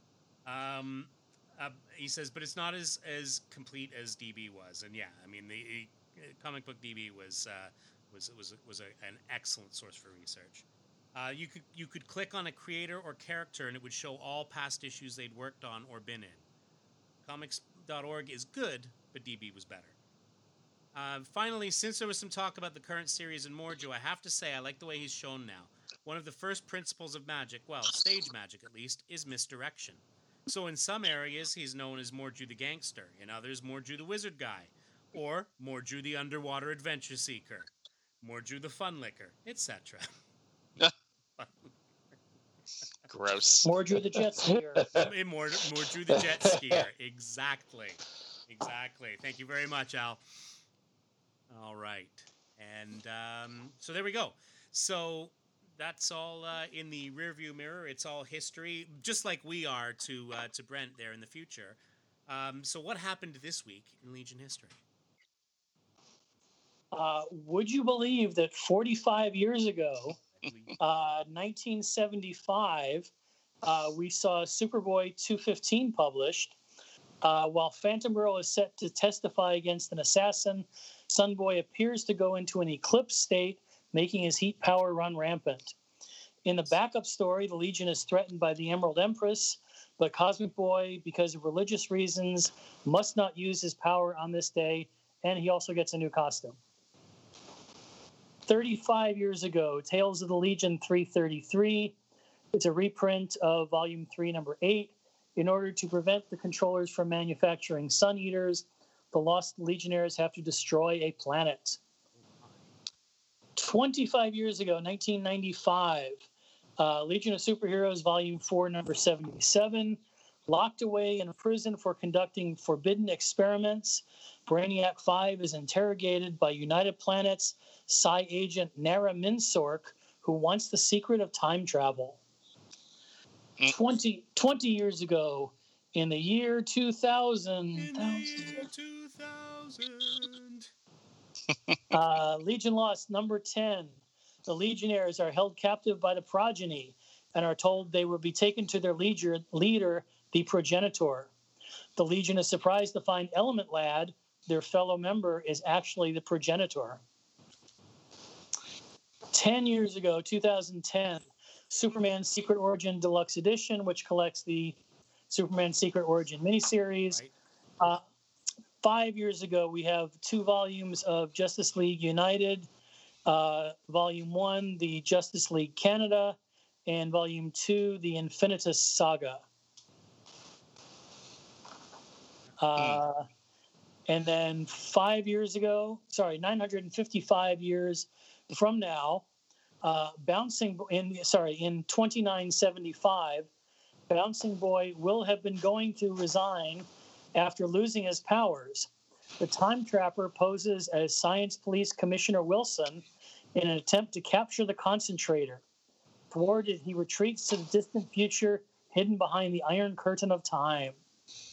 And that is this week in Legion history. Very nice. Very nice.